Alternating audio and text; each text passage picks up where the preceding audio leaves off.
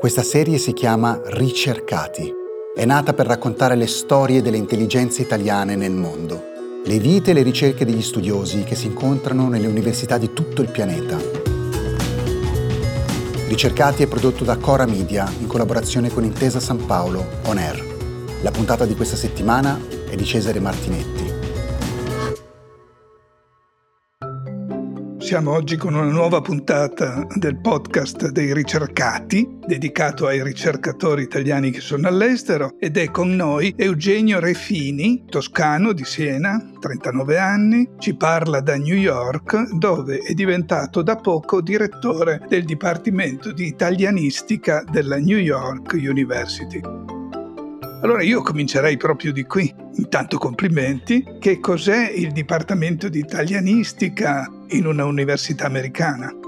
Grazie Cesare, grazie per l'invito, sono molto contento di partecipare a questo podcast e grazie per la domanda. Il nostro dipartimento a New York University è uno dei più grandi dipartimenti di Italian Studies negli Stati Uniti e è uno dei pochi ormai in cui l'italianistica è autonoma e separata dalle altre discipline umanistiche, dalle altre lingue e letterature straniere. In concreto questo significa che riusciamo per esempio a coprire eh, tutte le aree cronologiche si parte dal Medioevo e si arriva a oggi, eh, abbiamo un numero di professori che è un po' più alto rispetto alla media dei dipartimenti di italianistica nel resto del paese e quindi diciamo abbiamo massa critica ingente e um, condizioni diciamo per lavorare nell'ambito dell'italianistica molto stimolanti.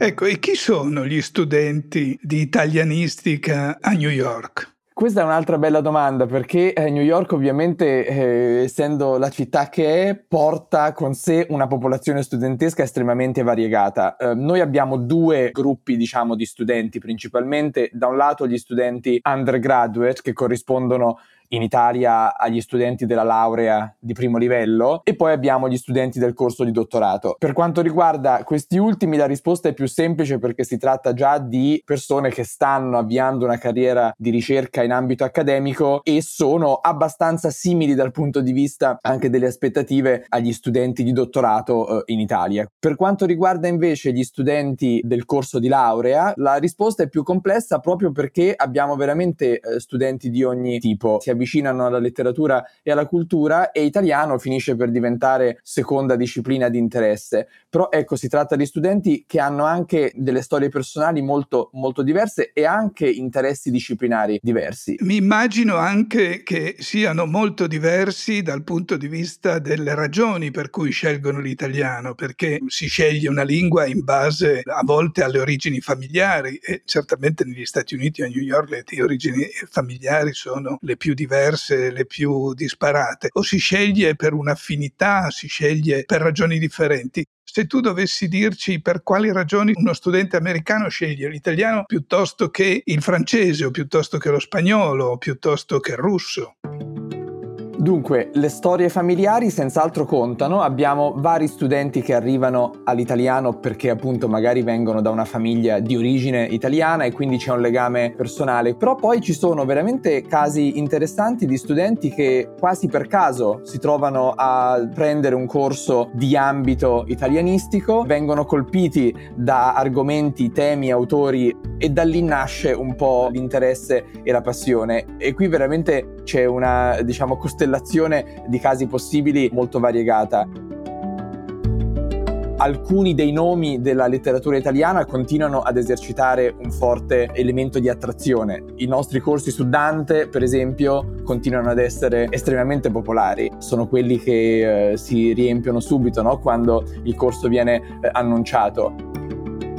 Io ho un'esperienza analoga con il corso che insegno a questo punto quasi ogni anno sull'opera. L'opera è un genere, ovviamente una forma d'arte che ormai è globale, eh, tanto per usare così un termine che va per la maggiore, e però è una forma d'arte che in effetti continua ad avere un certo appeal anche su studenti che magari non ne hanno mai vista una dal vero. Ecco Eugenio, allora raccontaci invece la tua passione per l'America, visto che ti trovi lì ormai da parecchi anni e hai fatto tutto un tuo percorso. Dunque, io ho studiato alla scuola normale a Pisa, dove ho fatto sia il corso ordinario che il corso di perfezionamento, che corrisponde al, al dottorato in Italia, studiando appunto discipline umanistico-letterarie e fondamentalmente letteratura italiana. Pisani, ai quali sono molto legato perché sono stati anni molto importanti, molto belli per la mia formazione sia a livello personale che a livello professionale. Ho iniziato però a maturare un forte interesse per vedere cosa c'era altrove. Grazie ad alcune esperienze all'estero durante il mio percorso di studi, ho iniziato a pensare in modo più costruttivo a cosa fare una volta che fosse finito il percorso di dottorato e a quel punto sono partito, sono partito per l'Inghilterra dove ho fatto un post dottorato, tre anni, terra dove stavo molto bene, pensavo anche di fermarmi, le occasioni si sono moltiplicate, sono tornato per un anno in Italia con una borsa di ricerca americana della eh, Harvard University. Harvard ha un centro di studi sul Rinascimento italiano a Firenze. Ho fatto domande di lavoro negli Stati Uniti e ho avuto il mio primo lavoro negli Stati Uniti e quindi eh, l'anno successivo, era il 2014, mi sono trasferito in America e da lì è iniziato poi il percorso che sto portando avanti adesso. Quindi eri determinato a lasciare l'Italia. Non l'ho mai vissuta come una forzatura o come una necessità, ma l'ho sempre vissuta come un cogliere le occasioni che si presentavano. Diciamo che dopo otto anni a Pisa, anni in cui appunto ho imparato moltissimo, sentivo l'esigenza di capire come il mio mestiere si poteva fare altrove. Ho sempre creduto molto nel fatto che spostandosi si riesce a capire meglio chi siamo, da dove veniamo, cosa facciamo però una volta che poi ho fatto questo primo passo si è un po' aperto un mondo di possibilità e in modo abbastanza lineare, per fortuna mia, una cosa ha portato all'altra. Quindi, diciamo, mi sono sentito in un certo senso trasportato dalle connessioni delle mie esperienze, senza però avere necessariamente l'idea di uscire dall'Italia.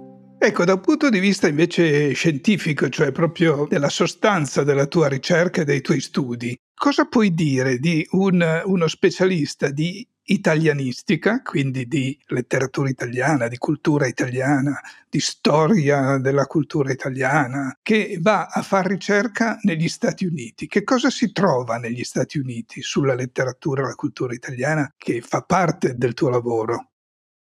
Direi due cose fondamentalmente. La prima è in parte quella cui ho accennato prima, cioè la prospettiva sull'Italia da fuori, quindi è un trovare qualcosa che in realtà sta a casa, ma che è visibile in un modo più efficace, secondo me, da fuori però poi in concreto ha anche delle possibilità di ricerca molto precise e materiali. Una delle caratteristiche, per esempio, degli Stati Uniti dal punto di vista di chi fa ricerca è che ci sono delle biblioteche molto importanti, biblioteche che nel corso degli ultimi 150 anni hanno accumulato materiali eh, molto interessanti. Io lavoro soprattutto in ambito, diciamo, rinascimentale, prima età moderna, manoscritti, libri a stampa e potrà sembrare sorprendente, ma ci sono alcuni luoghi negli Stati Uniti che veramente eh, posseggono dei tesori da quel punto di vista. Tesori parzialmente inesplorati proprio perché sono fuori dall'Italia. Ci sono biblioteche come la Beinecke Library a Yale, la biblioteca dell'Università della Pennsylvania. A New York la New York Public Library è una biblioteca ricchissima di materiali italiani rinascimentali. Ci ho detto, io continuo a fare molta ricerca anche in Italia ovviamente, quindi passo le mie estati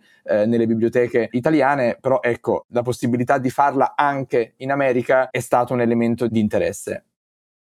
È un elemento abbastanza comune in questa nostra serie, comune ai molti ricercatori che abbiamo sentito, di come sia più facile entrare subito nel sistema negli Stati Uniti rispetto all'Italia perché si può lavorare insieme, si può studiare, eccetera. Ecco, ce lo racconti perché e come è più facile rispetto all'Italia. E questo può essere sia un aspetto positivo che in parte negativo. La civiltà, la cultura eh, statunitense, nordamericana, ma soprattutto statunitense, è molto incentrata sull'idea dell'individuo. No? Dal punto di vista del lavoro accademico, questo significa che la pressione è principalmente sull'individuo, ovvero lo studioso che riesce ad avere un posto di lavoro in una università prestigiosa in cui si dà molto spazio alla ricerca e non è una selezione facile, quindi l'ingresso non è facilissimo, però una volta che questo ingresso nel sistema avviene, la pressione è tale e tanta che l'individuo si trova in un certo senso costretto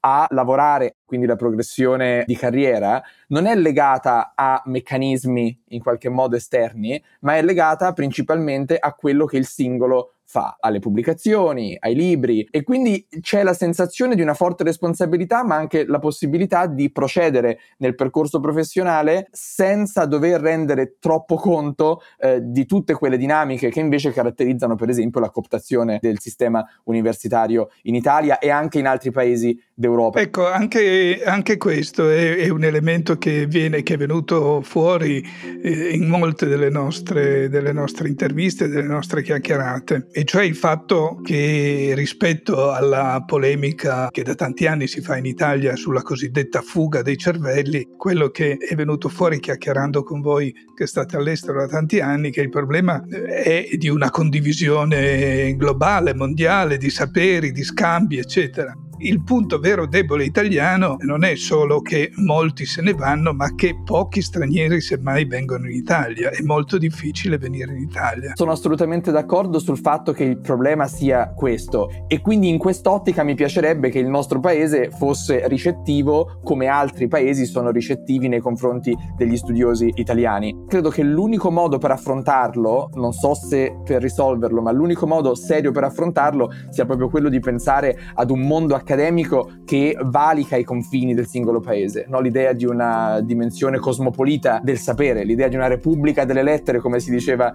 una volta, che è un'idea appunto che sembra così molto passé, che però invece porta con sé un, un significato profondo, appunto di condivisione, comprensione reciproca questo progetto, questo della Repubblica, la Repubblica del sapere diffusa nel mondo, di scambi, eccetera, sarebbe anche un modo per rispondere ad un punto piuttosto sensibile rispetto alla questione dei ricercatori italiani che vanno all'estero ed è quella di restituzione al tuo paese della formazione che ti ha dato e che ti ha consentito di andare all'estero.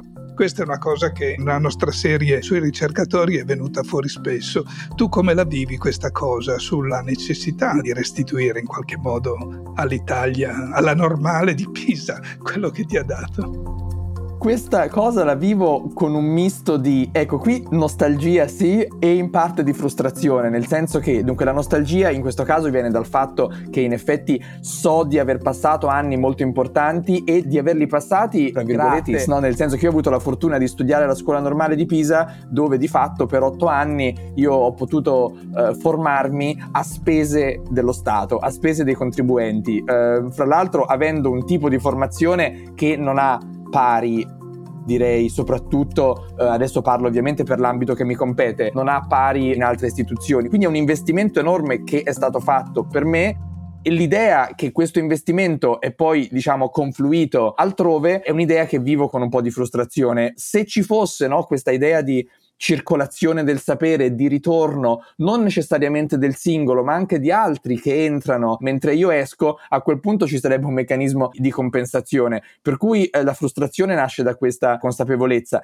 Nel mio piccolo, quello che io cerco di fare è che io continuo a mantenere molti rapporti professionali con l'Italia e questa è anche una cosa molto bella e che mi dà grande, grande soddisfazione. Per cui provo a contribuire no, all, all'avanzamento del sapere anche, anche nel mio paese. Bene, grazie Eugenio. Per chiudere, eh, visto che tu, come ci hai detto, fai un corso molto seguito sull'opera, ti chiedo quali sono le opere di cui vi occupate di più, quelle di cui parlate di più, di cui gli studenti americani sono più curiosi. Dunque, il corso che io faccio parte con Monteverdi, ovviamente, quindi con l'opera del Seicento, e arriva all'opera contemporanea. Ci sono alcuni titoli che faccio sempre perché vanno particolarmente bene. Uno di questi sarà banale da dire, ma è La Traviata di Verdi perché permette veramente di fare un ragionamento molto complesso su cos'è l'opera, su cos'è la civiltà e cultura borghese dell'Ottocento e su quanto ancora oggi eh, in un certo senso risentiamo di quel tipo di formazione culturale, eh, politica, economica e ovviamente anche artistica. La cosa che mi sorprende sempre è che le opere che inizialmente io vedo come più difficili per gli studenti americani, che spesso non hanno nessuna esperienza precedente con l'opera,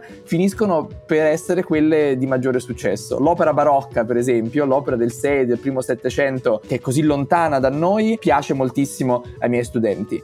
Bene, grazie ad Eugenio Refini che è il direttore del Dipartimento di Italianistica della New York University. Con eh, la nostra serie dei ricercati ci sentiamo la prossima settimana. Grazie a voi.